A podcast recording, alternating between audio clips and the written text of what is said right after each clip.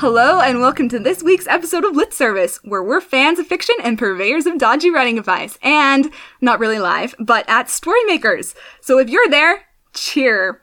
We're really excited to be part of Storymakers Conference this year. We hope you enjoy the show. I'm Leah Everting, and I'm a writer at a television company and also a fairy tale fanatic. I'm Caitlin Sangster, and I wrote the Last Star Burning series, and I am also a fairy tale fanatic. I'm I'm actually way more into like aliens and stuff. So I'm Kristen Evans and I'm an acquisitions editor at Deseret Book.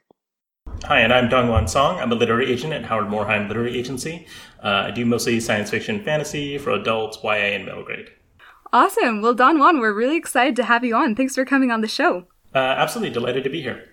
Do you want to take a moment and tell us about the upcoming books you're most excited about from your clients? uh, yeah, so I have a debut launching this summer by um, a fellow named Ryan Van Loan. Uh, the book is a sort of swashbuckling fantasy adventure story um, it's it's really wonderful. It's really fantastic. It features two uh, protagonists who are sort of like an investigative team who get tasked with discovering what happened to uh, a series of missing shipments, and they all go off to sea and end up in adventures with pirates and ancient gods and all kinds of crazy magics. That sounds incredible. Who's that by? Did you say? Oh, the author is Ryan Van Loan. Ryan Van Loan. Uh, he's okay. a debut writer um, and just really one of the most wonderful, nicest people in the industry. Well, today we're excited to jump into the nitty gritty of creating our own great stories. Um, to get started, we just wanted to pose a general question What are the essential components to a good story? Uh, components of a, of, of a great story. I mean, for me, it always starts and ends with voice, right? Um, you know, how is this story being told? You know, and you can take any of the great elements, a great character, a great setting, a great situation, but if the voice isn't grabbing you in a certain way, um, then you know for me it's always going to fall flat. And i think that can mean a much wider range of things than we think of when we talk about voice right? It can be a super clean commercial style that really fades into the background right? So you think of like a very commercial thriller has this voice that you don't even notice it's there. It's just moving and moving and, and it's designed to be frictionless. Or if you think about something like tana french on the other end of the spectrum where it's really luscious, it's really rich. You you can never not be engaging with that voice, right? But both of those are really determining whether the that book succeeds or fails. I mean, in you know the kind of two examples I'm looking at, really character-wise, structure-wise, plot-wise, they're dealing with the exact same material. It's just a very wildly different way of approaching it. And so I think that's the thing that's always going to make a story work or not work for me. I'm already going to throw a wrench into our conversation and deviate off into a question that I didn't actually tell the other people I was going to ask. How do you feel like voice differs between um, adults, YA, and middle grade books? Because you represent all three. Is there, mm-hmm. this might be kind of a complicated question, but do you feel like there's like a stronger feeling of voice in YA books or in adult books? How do you see that? You know, I think the voice between adult Y and middle grade really comes down to the emotional quotient in the story, right? And how forward that is. So I have a very simple rubric that I like to, to say a lot about how I see the difference between those three categories, right? So middle grade for me is very much, I don't know what emotions are, so let's go have an adventure instead, right? And then YA would be, oh God, what are all these emotions? and then adult is emotions rather embarrassing. Let's not talk about it right? So, you know, I think those three things really define how the voice of your story is going to work, right? So, middle grade has to have that adventure component. Even if you're doing contemporary, even if you're doing something that's very serious, there's still that element of a kid in a kid's world trying to sort of imagine their life and figure out everything's a puzzle to a child at that age. So, even when they're dealing with heavy stuff, then what are you building around it? How are they engaging with that world? And you know how are you seeing it through their perspective so other kids can relate to it right? And then ya is all about teens trying to figure out like how to be right? Like they're all on that cusp of like reckoning with what it means to be an adult. And so i think all those emotions are like right at the top or even sort of bubbling over. Um, and then adults adults you know they're bad at talking about stuff so. Nice I was just gonna say, I think that is easily the best summary of those three distinctions that I have ever heard. Thank you. I'm I'm inordinately proud of it, so I appreciate that. I was wondering, do you have any tips you tell your authors for developing voice? If something's coming across a little flat, or maybe maybe there's too much voice, what do you suggest for them? Um, so a lot of my advice tends to be very contradictory and vague, um, which is the nature of the beast, right? Like writing is a hard thing to talk about, and you know, there's never going to be like one, two, three. Here are the three things you need to do. But when it comes to voice, the thing that I'm always talking about with my writers is, um, you know, what are you trying to convey with the story, right? Like, what's the there there of the story? Not just what is what is happening, but what is this book about? Why are you writing it? And if you can access that space, then I think you'll get a much more clarity in terms of how you want to tell this story, right? So, you know, I had one of my writers who I was working with them on a project or a number of projects, and I kept feeling like the voice was off. I kept feeling like they were doing this thing where everything was very abstract, and you get to an action scene, and they would just sort of like step back instead of stepping into the scene. And so the thing that I ended up doing is like keep pushing them in terms of like, okay, think about what's happening here. What's at risk for this character? If you step back, nothing feels at risk. If you step into the scene, then you have to be putting things on the table in terms of what's at stake. So, you know, I, I've that the voice of the book in particular has become much, much darker and is now almost a horror novel in a way that it hadn't been before. Um, but I think they're really getting to the core of the story that they were trying to tell from the from the beginning. Um, but at the end of the day, it's a collaboration. At the end of the day, there's a lot of back and forth, and you know that's a conversation that took place over many, many months, many, many hours, and it, it's it's no like just do this, just do that. It's really, you know, that whole saw about like you have block marble and you're just removing things until you find out what's inside of it in terms of a sculptor. It's that kind of thing. It's just like bit by bit paring down to the essential elements. You know, along with that, when I first started working with my agent and then uh, with my editor later, I remember people asking me, um, how do you keep your own creative vision when you have other people telling you what to do? Could you talk about that a little bit? You kind of already touched on it, but. Yeah, I mean, um, I think there are definitely editors and agents who can be a little overbearing in those moments, and I think as writers, you need to remember um, to that it is your story, it is your book at the end of the day, and you know, for me, I'm always approaching it as a conversation, and I always tell them, listen, it's your call, it's your book, it's the story that you're trying to tell. I think you might be able to get there if you would do this instead. Um, sometimes even really drastic changes, right? Like sometimes even like throwing out the whole thing and starting over, right? Uh, that is the thing that we've done. But um, it, it's hard for writers sometimes to remember um, that it is their story, especially given how much institutional power an editor at a major house has, or an agent who's very successful has, or you know any agent really. So, you know, I think it's very hard for writers to remember that they can say no, and no can be a really, really powerful tool in your toolkit here. So, um, you know, my advice is always know what story you're trying to tell and stick to your guns. Be open to advice, consider it, listen to it, but your instincts are, are your instincts, and they're the ones that are going to get you there someone i can't remember who it is now um, gave me some really good advice once. I think she was an editor somewhere. This is really horrible that i'm not quoting someone directly but they said a lot of times when i give my um, clients suggestions it's a challenge. Like i'll say you could do this. There's a problem here in your manuscript and you could do this but it's a challenge for them to think of something better Exactly, exactly. So editorial notes aren't a list of instructions; they're a list of questions, and I think that's the way it works the best. Um, and you know, my favorite trick is to throw out ideas that I know are bad. Like I'll deliberately s- suggest something that's a terrible concept, but it gives people something to bounce off of, right? Like sometimes, like when you react strongly of like, oh, I don't want that, I don't like that, that helps clarify what you do want. Yeah. Right? So especially in title conversations, I'll be like, I'll just throw out something I know is just trash and terrible, and they'll be like, I hate that. What if we did this instead? I'm like, great, perfect, we got there. It's hard to create in a vacuum, but it's a lot easier to create when you're spite creating. How exactly, many like exactly. crying DM conversations are there in the background because of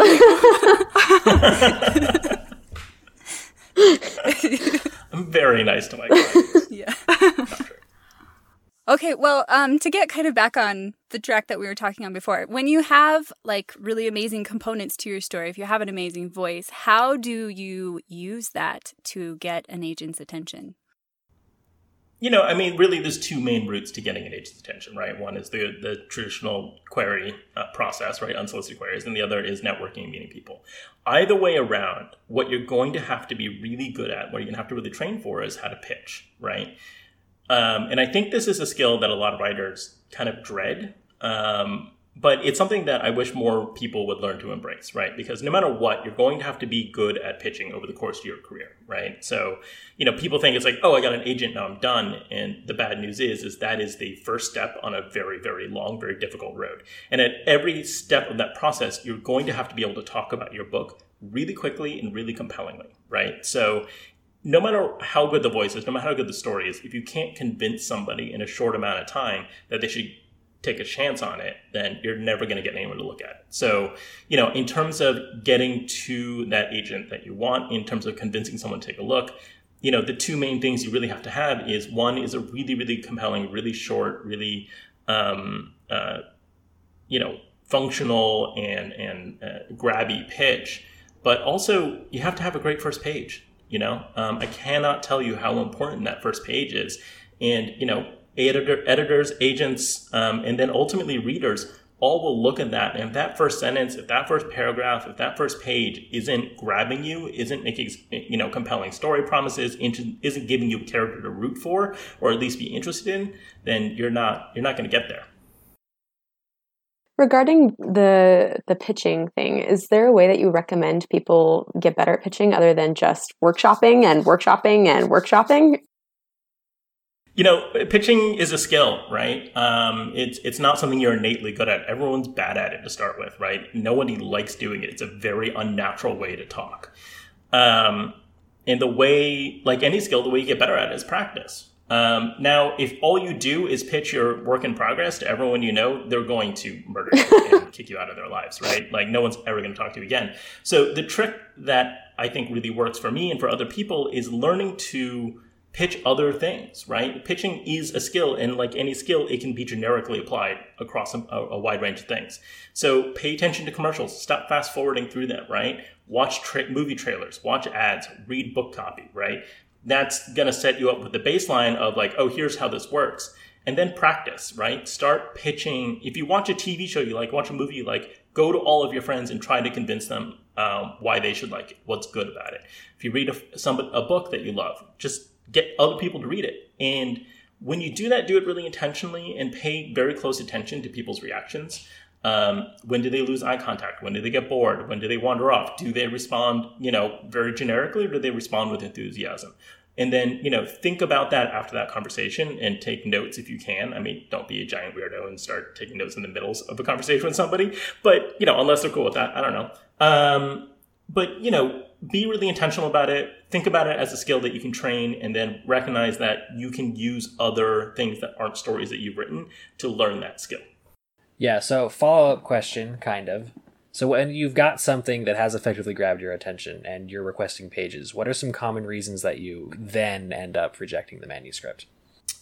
Um, you know, like I said, it, that first page has to be compelling, right? Um, so if there isn't a voice, then you know if there isn't a point of view coming across in those pages then it's going to be very hard for me to want to keep going and, and see more um, so i think the things you really want to think about is is it clear what book you're writing from the first couple of pages you know and, and by that i don't just mean genre and category although those are really important too i should be able to know is this YA? Is this a genre book? Is this a thriller? Right? Like there, there's I should be able to get at least some kind of vibe of what kind of book I'm looking at from the first few pages.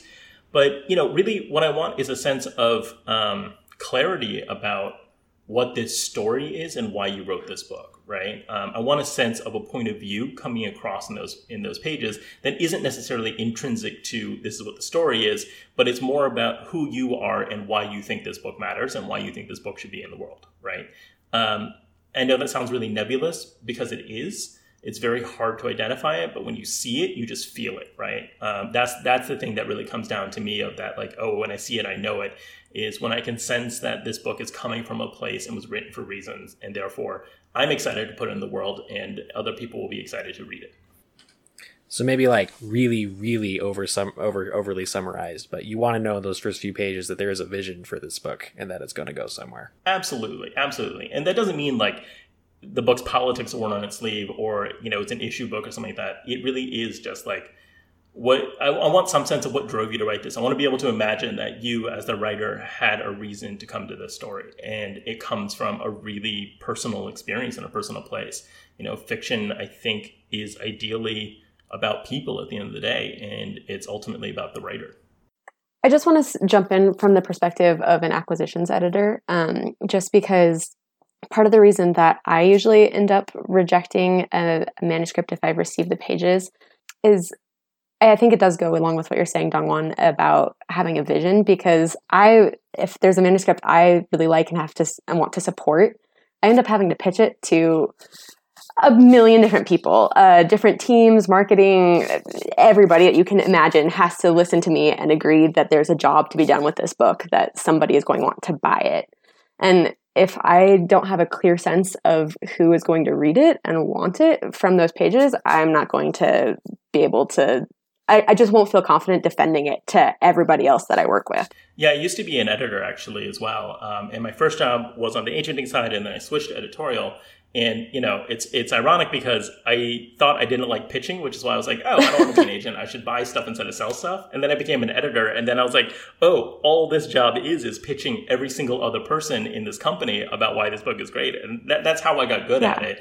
Um, was you know, ironically, being on the other side of the fence. So it's a tough skill to learn, and it's not very fun. no, it's it's a hard process, but once you get there, it's it's worth it.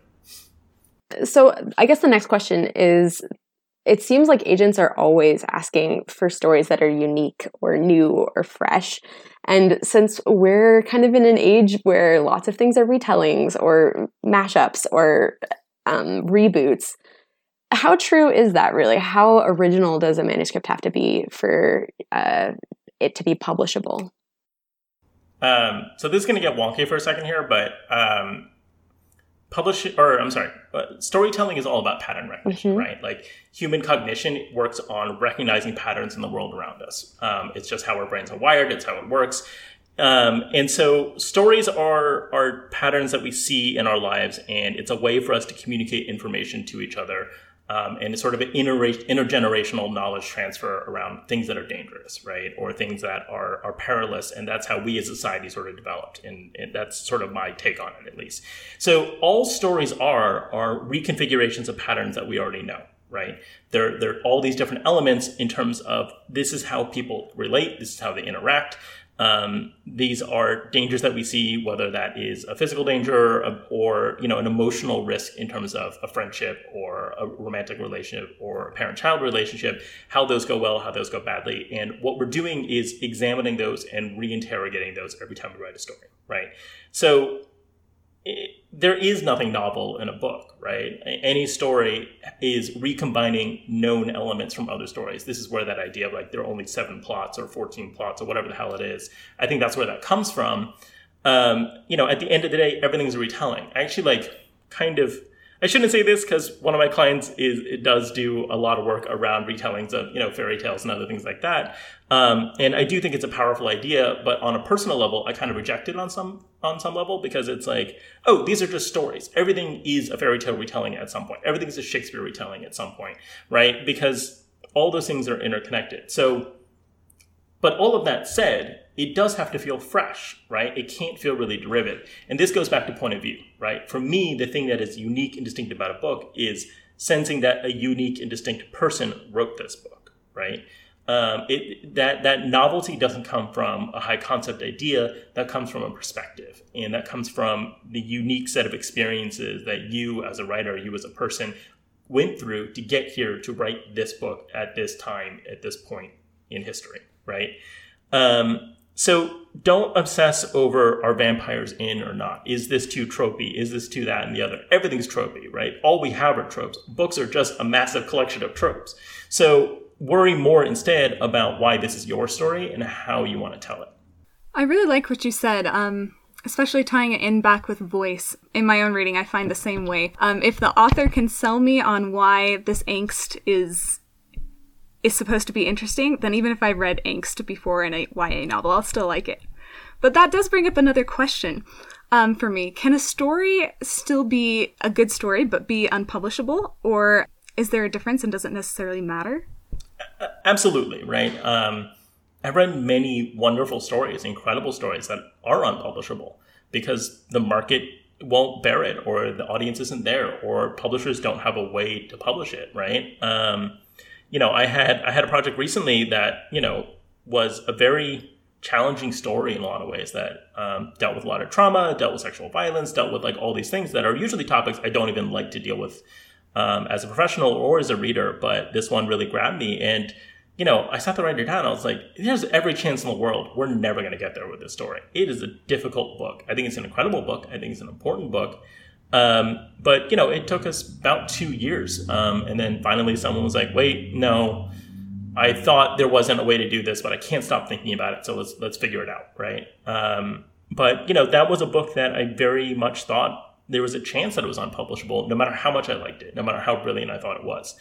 Um, the reality is, publishing is a business, right? Uh, people think that you know, people talk sometimes like there's a there's a right to be published, right? Like um, you know that's where I think the censorship conversation comes up, where people feel like they're because they wrote their story because they know their story is important, then they have a right to have it published and for people to read it. And you know, yes, your story, you have a right to your story, you have a right to find an audience, but the publishers don't have to be part of that process, right? Um, they are businesses who are making business decisions that are fundamentally about can we make money off of the words that you put down on a page. And it is that cold and it is that um, uh, you know sort of that that's the reality of the situation right? And i think when people lose sight of that is when it gets very complicated. Um, so you know it's important to remember that the publisher at the end of the day they're your colleagues. You can be friends with individuals at your publisher but uh, the company's not on your side. The company's on their side and they're looking to make money. And that's a thing to always keep in mind when you're dealing with a publisher this is such an uplifting conversation, but it's true. That's not always bad, right? It just just be aware of why they're in it and what their goal is, and then you know remember that your relationship with them is about finding ways that they can be profitable, right? And that doesn't mean that all the stuff I said before about telling your story doesn't matter. I think that's the best way to get to a point of profitability in my position, in my opinion. But um, you know, the fact that a company is a company, I think, is neither good nor bad. It's just the way the world works. Well, I mean, I think capitalism. that's a whole separate conversation. okay. All right. I'm really excited to talk about this chapter this week. We we thought it was fantastic. But a quick review of how we critique. We try to be non-prescriptive, which means we point out how things made us feel. Um, but leave it up to the author to figure out how to fix that. Now, Dongwon, you're an exception. As our guest today, you can let fly with whatever you'd like. but if you'd like to check out the text of the submission and see all our notes while you're watching this um, panel, you can check on our website, litservicepodcast.wixsite.com slash litnation. And if you would like a first chapter critique from us, you can find our submission guidelines there. So, a summary for this week's submission. In a time when teleportation has become the dominant technology of the day and all other tech is restricted, Aliona tries to sell goods at a tech black market, only to find that she's walked into a trap. So, what are some things we liked about this chapter? I think I felt like the voice is really immediate and extremely distinct. I'll second that. Especially the first line, I thought it was incredible. It's um, You'd think they'd learn, I said, rolling my eyes at the latest decapitation. There's so much in there. I feel like if you can slip decapitation into your first line, you're like golden. well, especially in such like a nonchalant way. It's it's not a she's just like very casual about the decapitation, which I think is wonderful because we get a character, we have a problem and we have an attitude towards that problem. So we already have a lot of elements in that one sentence. I think there's a lot of really wonderful detail to the world building. Um, one thing that I liked a lot was how her hearing aid uh, is out of power, right? And you know, it, it, really becomes this thing that runs through the section of you know she can't hear other people because she can't get new batteries for her hearing aid, and just the fact that she can't get new batteries raises so many interesting questions, right? Like. What, why can't like a hearing aid battery seems like it should be a very simple thing to get if you have the technology to have one you know we're seeing advanced technology all around this then why is this an issue for her? And you know, I think it, it's a great way just to like tease out some of the conflict in the world and tease out some of the the challenges that this character is going through and, and where she's coming from. I completely agree. Even the detail about Jackson's tracker anklet in there, it's so casual. It never really feels like it's info dumping, and it, it's easy to keep the reader's attention that way. I liked the main character's um, relationship with tech throughout the whole submission. We find out that she dismantles tech, that her whole apartment, the appliances are just stripped, and she's um, all up in this black market technology. I just thought that was such an interesting idea, and I liked that it was consistent throughout the whole submission. Yeah, and it really led to that really lovely relationship between her and her sister, right? Like that kind of squabbly, semi parental, semi uh, sisterly kind of um, you know, I can't believe you did this thing again vibe to it. And I thought that worked really nicely. Speaking of consistency, I really liked how like you know like the tech thing is so pervasive in the voice of this character, but also like the the dystopian elements of the setting. That like you know this isn't just like um, decorations on this story. This is like through the entire piece. It's just detail after detail. Oh, this is not a nice place to live. I really liked, especially that um, we have teleportation versus it seems like most other types of technology, they're worried about limiting parts getting out into the society. And I thought that was so interesting that in order to get a new part that you had burned out or broken, you had to turn in the old one that was broken. That says a whole lot about the society. I thought that was really cool. Okay, I think we have to talk about the elephant in the room. And for me, that's the the just the gut wrenching ending. And I'm not going to give any spoilers away, but I really love how this author structured the chapter. So we find we get inconsequential details we think are inconsequential just in the flow of the narrative. You know, the color of someone's socks and um, the bracelet, and then at the end, when those details come back again in a horrible circumstance, um, we have no idea what's going on, but we we know what's going on. I don't know if that made sense. I think it's extremely noteworthy that inside these 10 pages, there is a spoiler that I don't want to tell people because I want them to read it and run into it and run into it themselves. Just one other detail that I particularly liked. There's a I guess I like how even though we are in this very strange um, setting, we have a lot of normal details. So there's this one point where the main character's friend is texting her and the text keeps getting autocorrected even though we still have teleportation. And it's a really funny thing but it also was kind of grounding for me because it made me think oh you know this is still a world i recognize. Um i just thought it was very funny. Yeah she does a really good job of like or uh, i'm not sure the author um the voice does really, or the narration does a really good job of establishing the technology level, right? Where you have toasters that are mechanical, but also you have teleportation, and you get the sense of like how this world is put together. And then, you know, the texting kind of reinforces that. You know, there's so there's a tactile tactile element to the technology that I think really helps with the world building, helps with your sense of, you know, the main character's relationship to it and all of that. I thought the descriptions of um, the world around her and the characters around her were really nice too. Uh, a line I particularly liked was when she says, Some polo shirt with a clipboard was honing in with his friendly eyebrows on. And you can immediately tell um, how snarky she feels about this authority figure, and I just thought it was funny. Um, if we're good to move on to things that might need a second look, what are some some things we noticed in this submission? So I think it's always really challenging to start with dialogue, right? Even even when we get context immediately, um, you know, you throw someone right in to, you know, you don't have any context for who's speaking, why they're speaking, and I think uh, audi- or a lot of writers over-index on this idea of like, oh, it'll seem interesting and cool to be like who is talking and figure that out. When really most uh, so an opening page is a lot about building trust, right? It's about building authorial um, authority and telling the reader, you know, you're going to be okay in my hands. I'm going to tell you a good story and you're going to feel taken care of, right? Like, uh, uh, one of my clients talks about it with this metaphor of hospitality, right? A book is an act of hospitality and you're inviting someone into your home.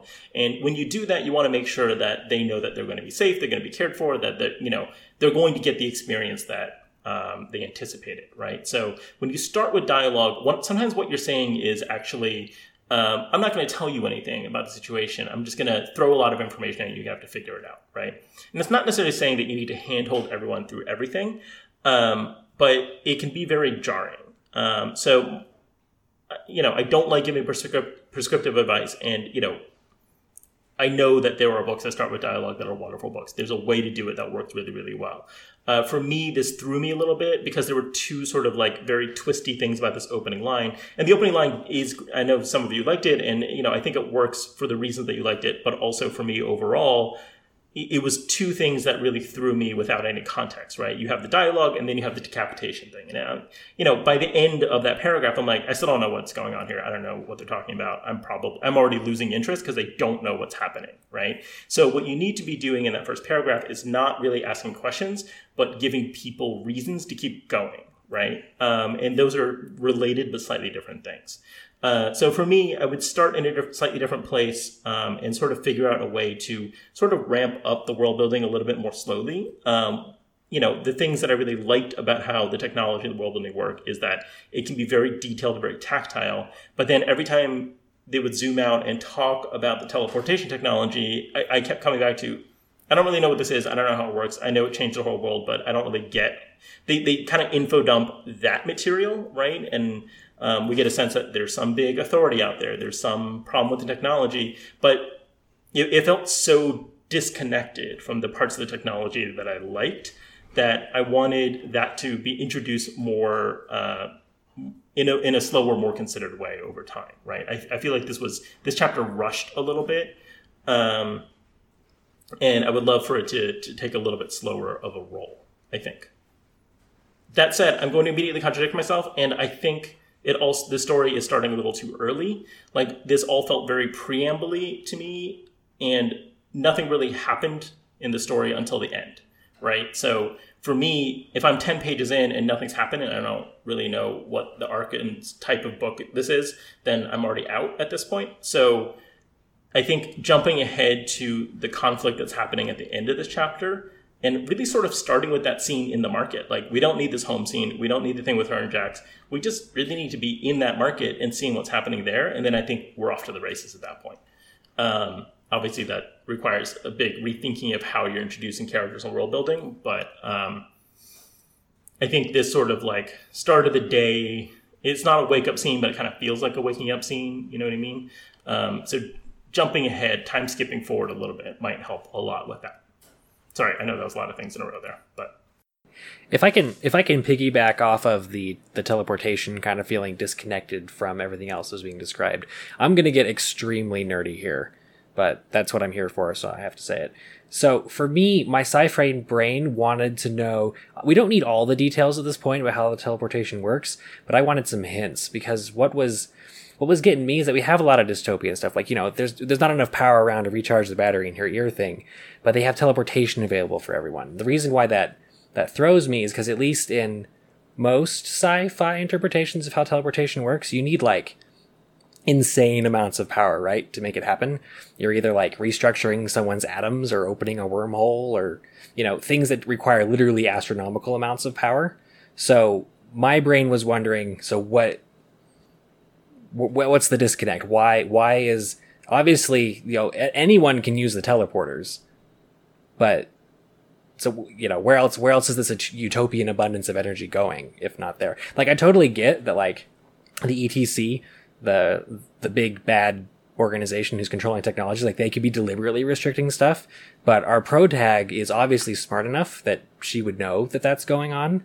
So I just so I'm using a lot of words, and I think it could have like a really easy solution of just like you know ah, those dang things. It doesn't have to be this way, you know that kind of thing. But anyway, I had to throw that out there. I apologize. Mm-hmm.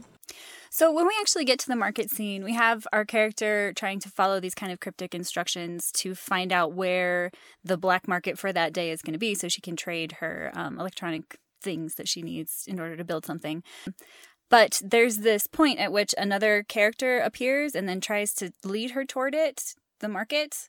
And then a bunch of stuff happens. She gets a bunch of texts from her friend, and then the authorities start closing in. And then her friend is like yelling in text, They know who you are. And I got a little bit confused at that point about what was actually happening, especially with the person who's leading her, because she's got like these long nails that are like coming for our main character, but then the character kind of disappears. So I was never actually sure if if that character was trying to help or if they were part of the trap or even where she went.